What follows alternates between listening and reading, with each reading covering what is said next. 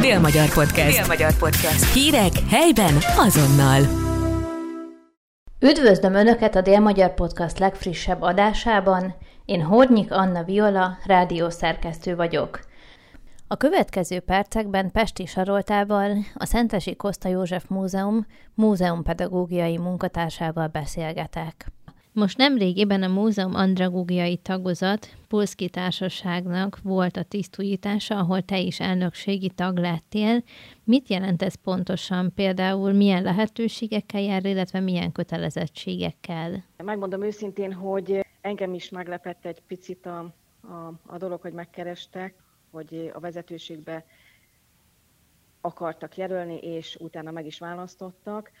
Azt hiszem, hogy amikor jelöltek, akkor azokat a szempontokat vették figyelembe, amit én itt a Koszai József Múzeumban gyakorlati szempontból végzek, tehát olyan esetleg olyan ötletekkel, módszerekkel hozzájárulni a munkához, amit mi már itt elkezdtünk, amiben mi itt már belefogtunk, tehát mindenféleképpen gyakorlati szempontokat figyelembe véve, most fogjuk, most körvonalazódik egyébként pontosan, hogy ki mivel tud hozzájárulni a tagozat munkájához, és ezeket beszéljük meg, ezek most folyamatban vannak.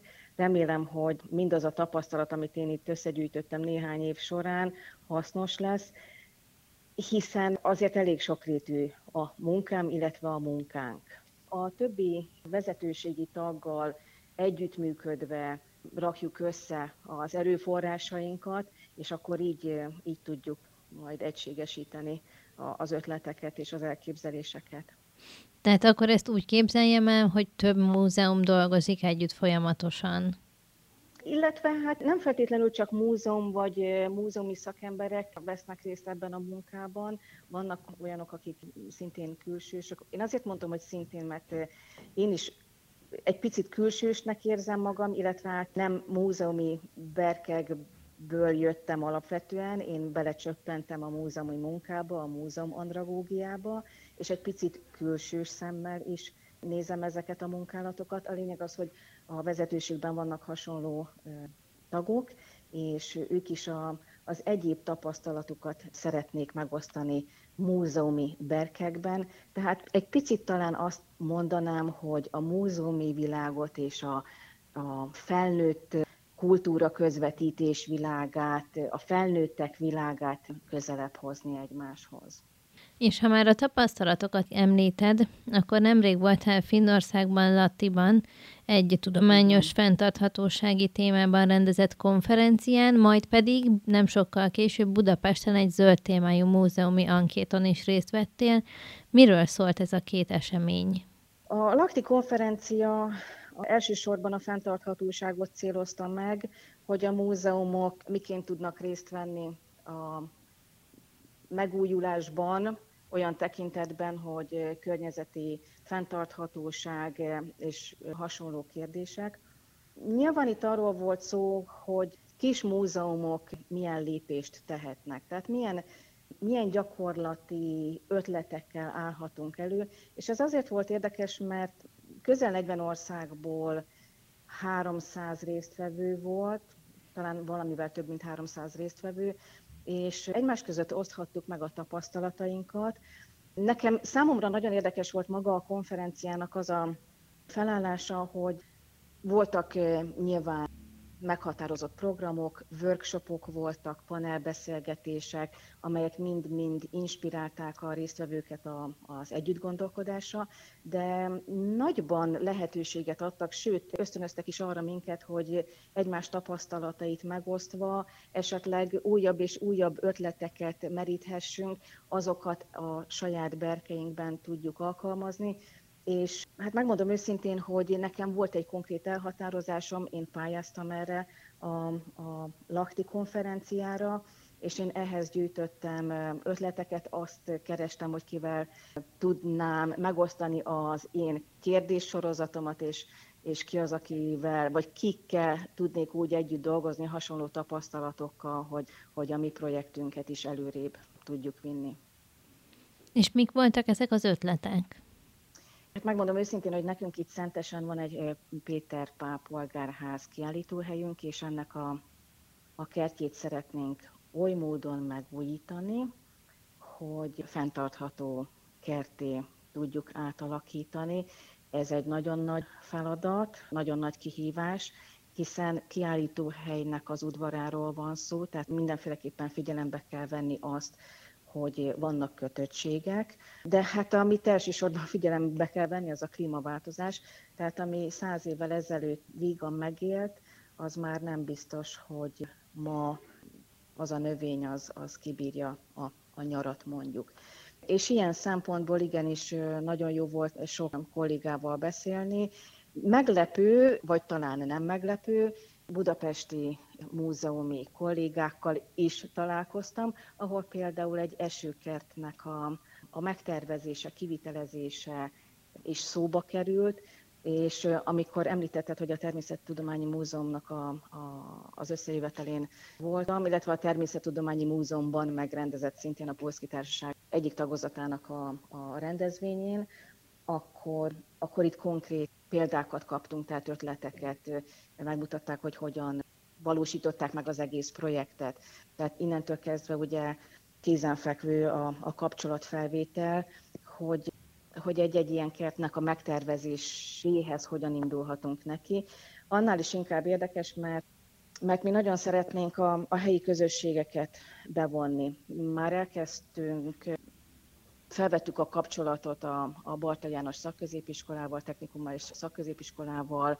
Ott ugye olyan képzések folynak most, ami a, a mi kertünk megújításához szorosan kapcsolódik illetve az ökoszentessel vettük fel a, a kapcsolatot.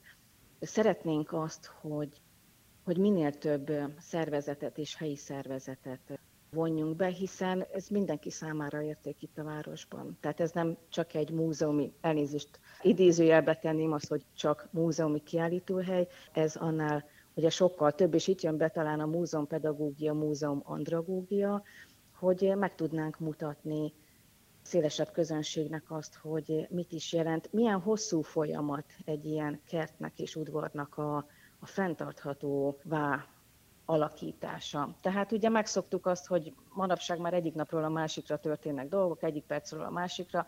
Nyilván egy kert, egy ökoszisztémában gondolkozunk, akkor, akkor ez, ez éveket jelent. És ezt szeretnénk bemutatni. Azt hiszem, hogy ez egy nagyon jó példa lehet, hiszen ott van a város szívében, bárki számára gyakorlatilag elérhető lehet, tehát távolság szempontjából a, a környékben élőket tekintetbe véve, és hát tényleg olyan, olyan, hát azt mondanám, hogy kiállítás, talán egy élő, élő folyamatot szeretnénk bemutatni.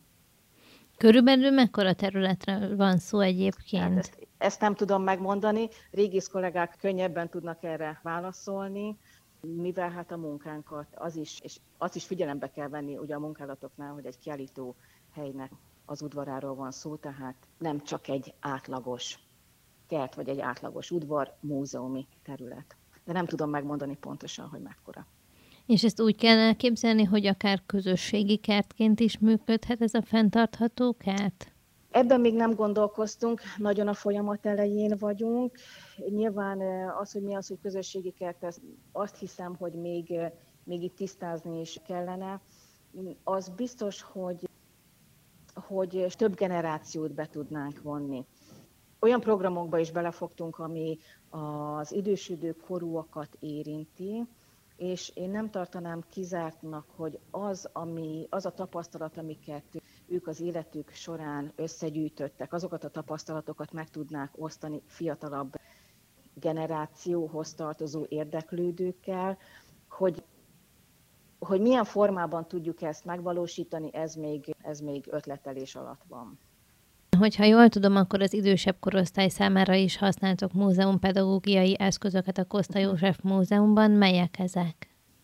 A Szentesi Gondozási Központtal elkezdtünk egy programot idősödőkorúak számára múzeumi, múzeumpedagógiai emlékidéző programokat, programot.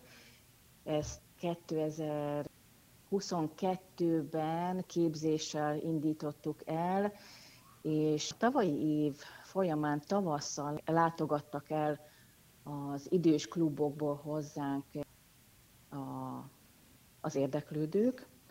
Itt emlékidéző programokról van e, szó, és e, nyilván a múzeum alkalmas arra, hogy olyan tárgyakat mutassunk be, ami a, az idősebb generációnak hát a hétköznapjaiban előfordulhattak, tehát nem mint kiállítási tárgy, hanem az ő hétköznapjaikhoz hozzátartozó hétköznapi tárgyak voltak. Annyira jól sikerültek a, a múzeumi látogatások, hogy aztán mi úgy gondoltuk közösen, hogy a klubokat nevezném úgy, hogy utazó múzeumként látogatjuk, de hát nem kell messzire utazni, mert városon belül vagyunk, tehát ez az utazó múzeum, ez egy kicsit inkább olyan jól hangzik, de gyalogosan szoktunk mi elmenni, és a, a klubokban havonta tartunk egy-egy eseményhez kapcsolódó emlékidéző programot, tehát nyilvánvaló decemberben a karácsonyokat elevenítettük fel, de februárban például a régi farsangokról lesz majd szó. Mindig egy tematika alapján megyünk végig, és, és ilyenkor mesélnek arról, hogy, hogy a fiatal korukban régebben hogyan ünnepelték a karácsonyt, esetleg hogyan bálozhattak farsankor. Viszont nem csak az idősekre, hanem a fiatalokra is gondoltok. Kökény és Kázmér még karácsony alkalmából tette színesi az érdeklődők életét. Várható-e még a két egér felbukkanása, illetve milyen szerepük volt eddig? Mindenféleképpen tervezzük a, a további eh, posztokat Kökényel és Kázmérral, hiszen nagyon nagy az érdeklődés eh, a történetük folytatása iránt.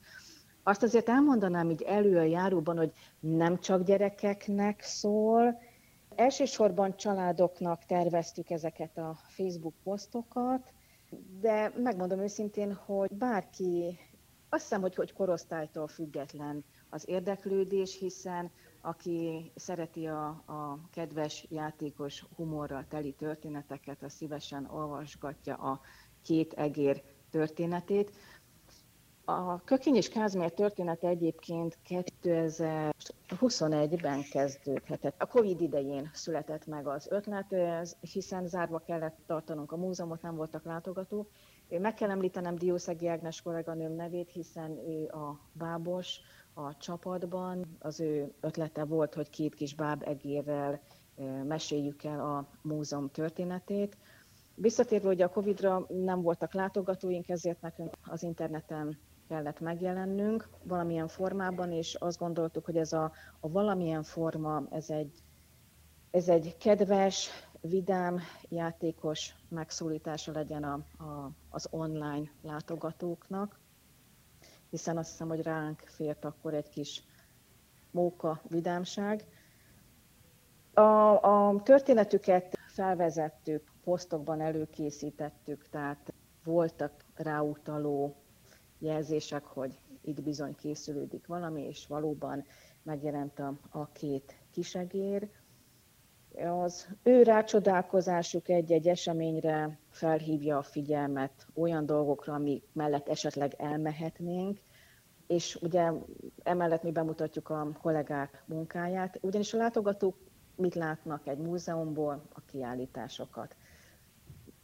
A két kisegér történetén keresztül be tudjuk azt is mutatni, hogy hogyan készülnek a kollégák egy-egy kiállításra, háttérmunkákat, ami azért a látogatókat egyébként úgy szokta érdekelni, illetve jeles napokat is bemutatunk a két egér történetén keresztül. Ezek általában kedves, vicces párbeszédek, nem direktben hívjuk fel a figyelmet egy-egy eseményre, vagy nem direkt módon tanítanak, hanem a beszélgetésükből derülnek ki, hogy esetleg milyen jeles nap lehet, az, ami, amikor éppen megjelenik a, az ő, ő posztjuk. Honnan inspirálódtok ezekhez a múzeum pedagógiai eszközökhöz? Az a helyzet, hogy, hogy mi itt a múzeumban majd, hogy nem egy nyitott műhelyként dolgozunk, egymást inspiráljuk. Nagyon jó a munkaközösségünk. Ha valaki elakad esetleg az ötletelésben, a kolléga a másik ötlettel meg tudja indítani, tovább tudja gördíteni a, a, a folyamatot. Néha a legelképesztőbb vagy hajmeresztőbb ötletekből születhetnek aztán a, azok, amiket megvalósítunk, de tényleg azt kell, hogy mondjam, hogy, hogy a, a, a kis múzeumi közösségünk és egymás ötleteiből tudunk jól inspirálódni. És említetted korábban, hogy először nem múzeumi pedagógiával foglalkoztál, mesélj egy kicsit a saját hátteredről. Pedagógiához úgy kapcsolódom, hogy angol, mint idegen nyelv oktatóként dolgoztam, Szentesen a Damjanics utcai általános iskolában. Nagyon megszerettem ezt a, nem mondanám munkának, ezt a tevékenységet. Aztán pedig ott leginkább 5. és 8. osztály közötti gyerekeket tanítottam, aztán nyelviskolában ott felnőtteket. Tehát ilyen szempontból is mondanám, hogy nem áll messze tőlem az, hogy felnőttekkel is foglalkozzam. Majd városi programokon vettem részt, szervezőként, projektasszisztensként, illetve hát azért megemlíteném, hogyha már a, hogy miből inspirálódik az ember és a, a kreativitásnál, hogy nagyon szerettem főzni, ezért szakács iskolát végeztem, nagyon szerettem varni, ezért női ruha készítő iskolát végeztem. Azt hiszem, hogy az egyik hobbim, ha lehet így mondani, az a tanulás, és mindig találok olyan területet, ami aktuálisan érdekel, és talán ez az, ami még inspirálható lehet, akár a kollégák, vagy a látogatók, illetve az idősödő korúak számára is, hogy igen, én is tanulok, és úgy érzem, hogy mindenből tanulhatok, ezért is szeretem egyébként az idős klubokat látogatni. Nagyon sok, nagyon sok információt lehet begyűjteni, nagyon sokat tanulok a, a tapasztalataikból, de, de van olyan, ami meg egyéb területhez kapcsol. Most jelenleg jelnyelvi képzésre járok, és ezt szeretném is folytatni. És hogyan kerültél a Koszta József Múzeumhoz? Én titkárságvezetőként kerültem az angol nyelvtudásom miatt is, illetve hát szervezési ismeretek, jó kommunikációs készség hozott ide. Aztán a jó kommunikációs készség miatt kipróbáltam a múzeumnak a látogatószolgálat területét, ott nyilván csoportokat, egyéni látogatókat kellett körbevezetni, így azért megismerhettem a múzeumnak a, hát ha azt nem is az összes szegletét, de, de kisebb-nagyobb területét is.